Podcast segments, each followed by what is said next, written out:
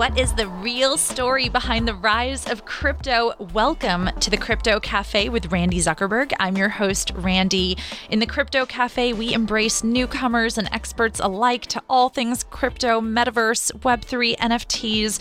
And today I am delighted to be speaking with Laura Shin. Laura was on my live SiriusXM show a little while back. She's an incredible crypto journalist, podcast host, and author. She was the first mainstream reporter to cover crypto assets full time host and producer of the popular blockchain and crypto podcast Unchained, and author of The Cryptopians, which exposes the real story behind the rise of cryptocurrency. So we are with like the OG expert on crypto today. Laura, it is a delight to have you on the show. Thanks so much for inviting me. I'm I'm uh, absolutely delighted to be here. I have been just, uh, I've been following everything that you've been doing. I can't wait to dive into it. But first, since we're, I wish we were sitting together in a real cafe. Since we're in a virtual cafe, set the scene. What are you drinking? What is your ideal virtual cafe situation? it's not super exciting. It's an electrolyte drink, but it's cherry pomegranate flavor, and I find it tasty.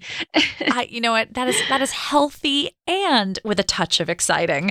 Um, so Okay, let's dive right into your journey with crypto. What was kind of the first moment that it caught your attention and you thought, okay, this this could be the start of a new path for me? Well, in the spring of 2015, the I, I, was freelancing at Forbes and I was getting a little antsy covering personal finance, which is the topic that I covered at the time. And I let my editors know, and they said, Well, hey, we have this idea to do a Forbes FinTech 50 list. Why don't you head it up with another reporter? And so she and I divided the list into subcategories, and I took the category digital currencies. And I remember the first interview that I did where I really truly understood what Bitcoin was and why it was something that was fundamentally different from these other kind of fintech startups that I was learning about. And uh, by the way, uh, you know, Bitcoin is not a startup. Um, but so that was one of the ways it was differentiated. But because I was learning so much about the problems with the banking system through the other reporting I was doing, uh, learning about Bitcoin made me realize, oh, this is something that does away with this decades old system. It just leapfrogs over it. And so that was when I really understood that this was something revolutionary and truly different. Absolutely. What what have been some of the things that have surprised you the most in covering crypto, whether it's like the people you've met along the way or the situations that you found yourself reporting on? Like what have been some of your biggest surprise moments?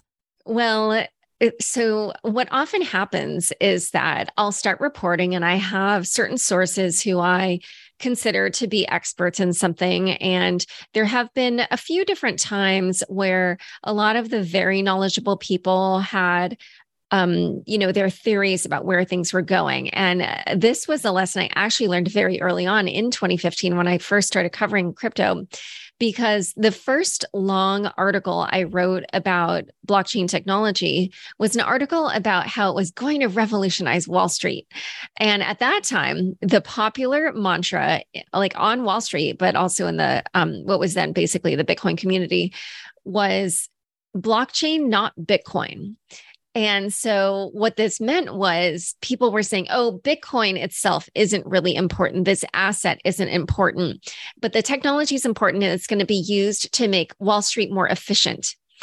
And I ended up writing an article of, you know, saying exactly this. And of course, years on, uh, it, uh, frankly, actually didn't even take that long, but it became very apparent that this was completely um, inaccurate. It was not where things were going. And in fact, the assets were the thing. And um, for that reason, when we actually put out the Forbes FinTech 50 list, that first list did not include Coinbase mm-hmm. because when I mm. interviewed them, Coinbase kept saying, no, no, we're not interested in this blockchain thing. We're sticking with the assets. And I thought, don't you see where all this is going? You know you you guys are behind the times you you haven't figured it out and clearly i was wrong and they were the ones who had the vision and they knew where things were going but that's happened you know multiple times since where um you know now i'm a bit wiser in terms of uh sort of figuring out when i cover things that i need to you know, just talk to a lot of different people with different views. But there was a similar thing that happened, and this was covered in my book um, back in 2016. There was a big hack of a smart contract on Ethereum. Uh, actually, uh, it was like a, a, series of smart contracts. And this ended up um, siphoning 31% of the value or the ETH in that um, smart contract to the hacker. And because this was such a popular app, it basically meant that this hacker then had 5% of all outstanding ETH. Wow. And so this caused, yes, it caused an existential crisis for the Ethereum community. And they decided to do something called a hard fork, which is essentially creating a new ledger, because a blockchain is at its core a ledger. And when it creates this new ledger, the old ledger will share the history uh, with the new ledger up until the point of the fork. And then at the time of the fork, the new uh, chain basically gets upgraded in a way where it's not backwards compatible with what happened previously. And so for anybody who's running the old software, they're going to end up splitting off from this new chain. And people's theory at the time were, were things like, oh, well, the economic incentive is that they'll want to keep their ether rather than these old kind of quasi defunct coins or the you know just the ones for the chain that's not going to be the the main chain anymore. So nobody's going to want to stick with that chain. However because people didn't agree that this was the best way to handle this situation for ideological reasons a number of people did keep the original chain going and so that was another instance when a large portion of the community was convinced that things were going to happen one way and it completely went the opposite way. And so these are the kinds of surprises that I have encountered um, in what is now more than seven years of covering crypto it's i mean it's truly amazing. And i feel like even every day I, I, just i see news that just makes me be like wow this is still the wild wild west that this stuff is happening. Um, laura talk to us about your book the cryptopians. I, would love to hear a little more about kind of the pro the research involved and how do you write a book that's kind of um, about an industry that's so rapidly changing every day? Well, so the good thing is that since it um, is what we call uh, narrative nonfiction, meaning um, it's not me like saying here's where I think that technology is going, and it's not a primer on what's happening, um, you know, in terms of the technology. It really was just a story. And the story that I wanted to tell was how the 2017 initial coin offering craze happened. And ultimately, um, I, I, had a, a, grander vision for it, which when I went to write it, I realized uh, the book was going to be like a thousand pages long if I actually did that. so in the end, I um, narrowed it down to focus on Ethereum because Ethereum was what was truly um, the real breakthrough that enabled this, you know, kind of mass um, global uh, mania around crypto at that time. And it was the first time that crypto had really um, broken through in that kind of global way. And so uh, the the big challenge that I faced really was that Ethereum is a decentralized crypto network and community. And so, for instance, I you know I've read kind of similar books, like uh, one would be Hatching Twitter um, by um, I think Nick Bilton wrote that, and because Twitter had four main co-founders, you know they're they're kind of like the main characters throughout the book. But Ethereum not only had eight co founders, but then because it's decentralized in this whole middle portion where the DAO is this just, I mean, it was definitely the biggest event in Ethereum's history. And so, you know, there were people who created the DAO, and then there was the whole thing around the after the hack, the people who tried to rescue the money. And then there was kind of a, a slightly different group that uh, was trying to return the money. And so, you know, just when you add in all that, and then after the DAO, then it was a whole new set of people that were, you know, kind of at the center of the action. So at the beginning of my book, I have a list of characters and it's 50 people long. And this is after I culled it down to what I felt were the most essential people. So, you know, that was a challenge, but I interviewed more than 200 people for the book. And because a lot of the action took place online, there was just a lot of material that was written that I was able to get. Um, And then on top of that, a lot of my sources shared private conversations with me. So, for instance, I got screenshots of um, some of the Skype chats because Skype was actually the the main platform everybody was chatting on at that time. And I got, you know, um, Slack uh, group channel messages, uh, Twitter DMs. I got recordings of phone calls. I had photos of certain events. Um, every once in a while, I was able to get a video. Um, there were just a lot of different materials that I was able to get. And, you know, uh, thankfully, especially for like there were two phone recordings in particular that I was able to get that really helped um, helped me a lot because what happened at that point in the book, and I'm, I'm going to explain this in a way where it won't be a spoiler for anybody who hasn't read the book. Um, let's just say uh, something was proposed that e- even though the laws around crypto were not clear, um, leaving that part aside, like whether or not this was technically illegal, most people would recognize what was being proposed as at least it unethical, if not, you know, something bordering on illegal. And so initially, when I had heard about these conversations, I, you know, I thought, well, okay, the person they're saying who proposed this is incredibly wealthy. So um, it, you know, it's not a good idea for me to put words in this person's mouth. And I kept asking people, you know, what do they say, et cetera and still it, i never got to the point where i felt really comfortable you know saying this is what was exactly said. So then later when i got the phone recordings then then that enabled me to publish with full confidence and to know exactly what happened. And so you know it was a lot of things like that that helped the book come together. But yes it was a beast to write essentially. It's amazing. I mean you're you're historian you're like a mister uh, a, an investigator. I love it. It's it's so exciting. You're listening to crypto cafe with randi zuckerberg and today i'm chatting with laura shin about the real story behind the rise of crypto. Laura is an incredible journalist author of uh, uh, Cryptopians, uh, host of the podcast Unchained, and just one of the leading voices in crypto today. Um, Laura, what is capturing your attention these days? What are you most excited to be uh, researching and reporting on? Wow. this is kind of a tough question because right now we are in what is easily one of the most eventful periods in crypto history for people who are familiar with crypto, they'll be aware that in the last three months, we've seen a major DeFi um, stablecoin ecosystem collapse. Yep. and if you, yeah, if you add up the value of the two coins that really were the um, linchpin of that ecosystem, then it was $60 billion essentially that just vanished within, you know, the span of a few short weeks. And that set off a chain of events in which a major hedge fund that kind of had a, a pretty strong reputation. Also um, essentially had a um, file for bankruptcy. It's undergoing a liquidation process. And um, similarly a few other crypto lenders were teetering on the verge. Two of them did have to file for bankruptcy. One of them had lent 58% of its assets to that hedge fund.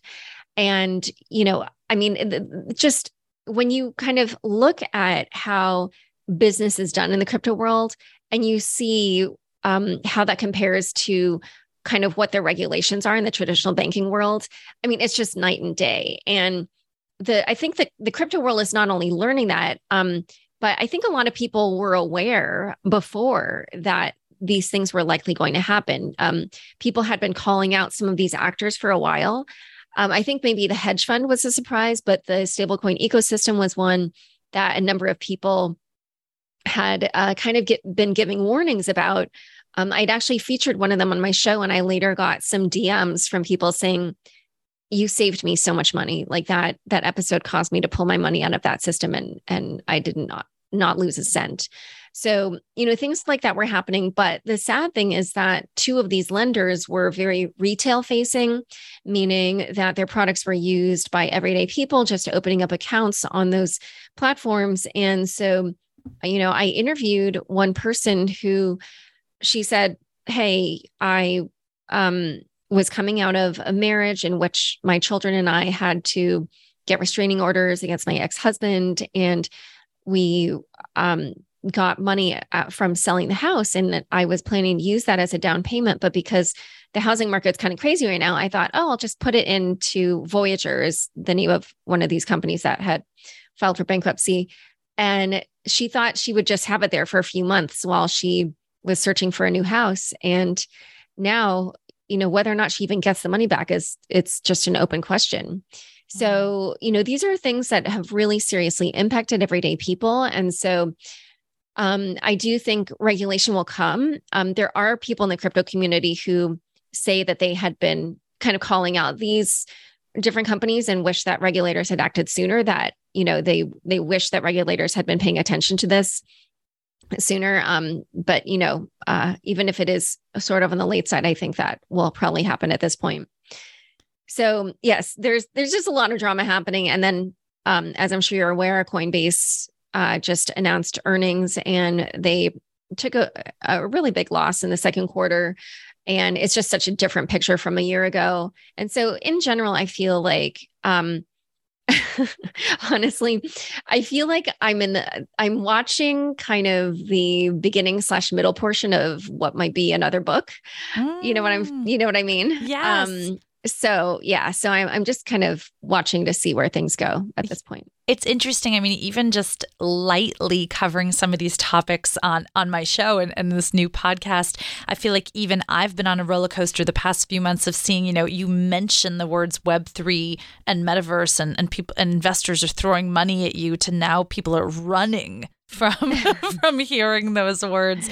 Um, and uh, it, i think it'll be interesting to hear to see what happens in the months to come. Um, wh- what do you think are some of the biggest things that you're seeing that are being disrupted by crypto? Um, so it's hard to say uh, just in terms of like kind of more serious industries, but I would actually say that NFTs are really proving that there's um, a lot of interest here and that it's something really new and different. And so um, I don't even know if I would say that anything's quote unquote being disrupted so much as that um, the NFT space is demonstrating that there's a totally new area where they can draw consumers, where people, you know, just have a hankering for all different kinds of NFTs. And we're seeing a number of companies sort of jump on that bandwagon. And, you know, depending on the company, they can effectively use a strategy with NFTs to get customers more engaged. Uh, a good example, I would say, is Budweiser, which pretty early on adopted the beer.eth domain name. So, a .eth domain name is one that's known as an Ethereum name service domain name.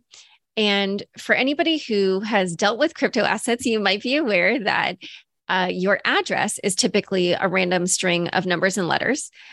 and so instead of this sort of gibberish address, you can get a human readable one. And that would be, for example, a .eth name. And so Budweiser bought the beer.eth name and they had been tweeting a number of memes uh, related to crypto. And then they even created a beer can with the name beer.eth right on it. And um, I can't remember, was it Budweiser? Well, there were a number of companies also that um, had crypto elements in their ads. So there, so there were crypto companies that did sorry, Super Bowl ads, I meant to say.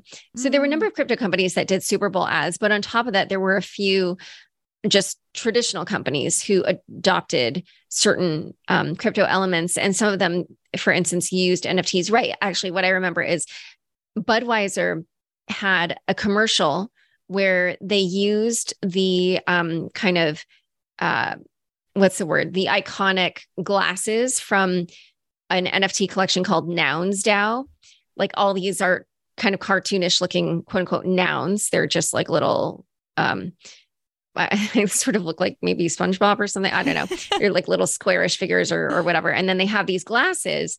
And so in the Budweiser commercial, there's this like art gallery, uh, of like, or like a palace or something that's like got traditional art on it. And then like a bunch of the paintings, you know, the, the portrait uh, the the um yeah the people in the portraits they're wearing the nouns glasses so there were elements like that so just i'm seeing um kind of yeah a, a new offering.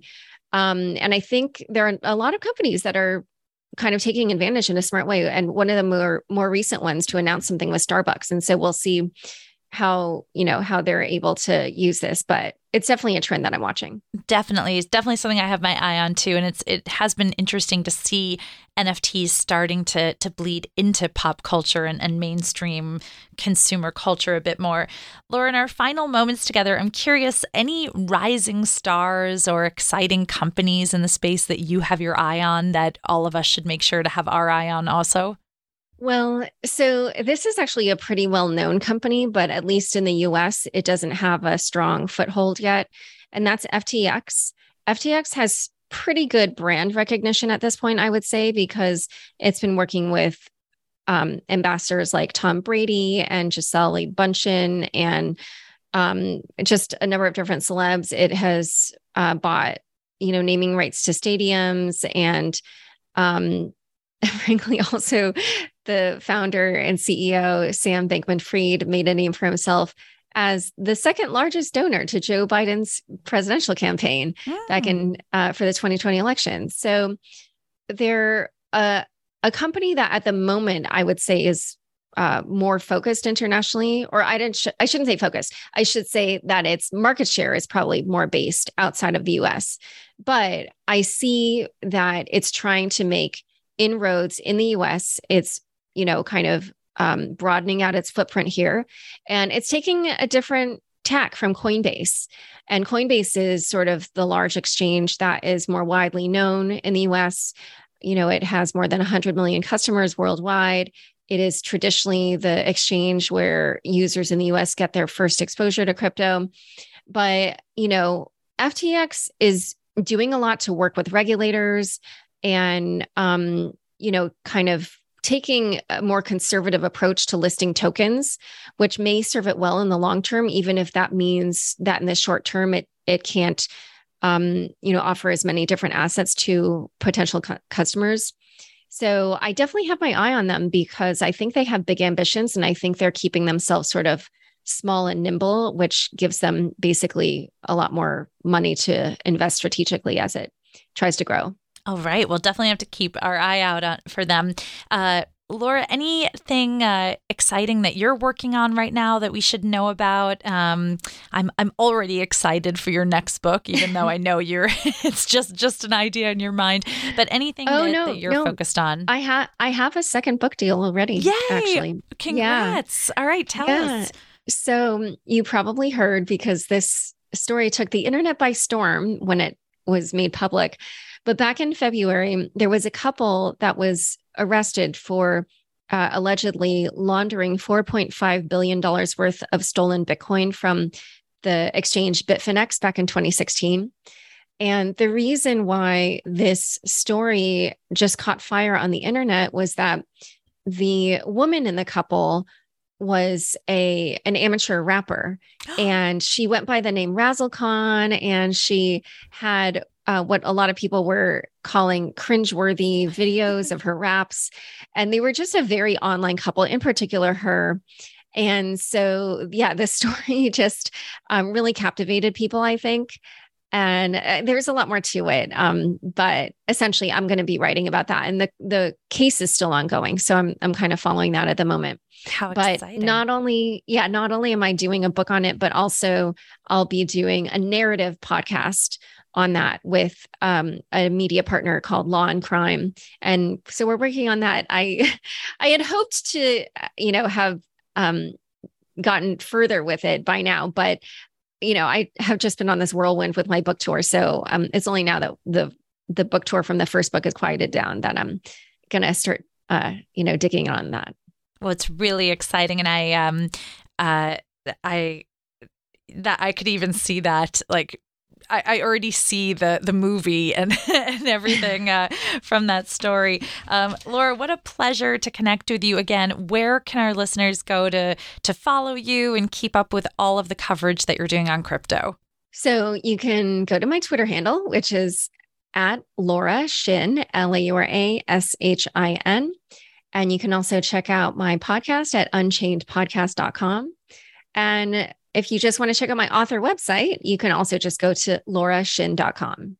Excellent. Well, congratulations on the Cryptopians. I can't wait to to follow your new book as it unfolds with this case, and uh, no doubt you're you're going to be at the forefront of so many new exciting things. Uh, thank you so much for your time today, Laura.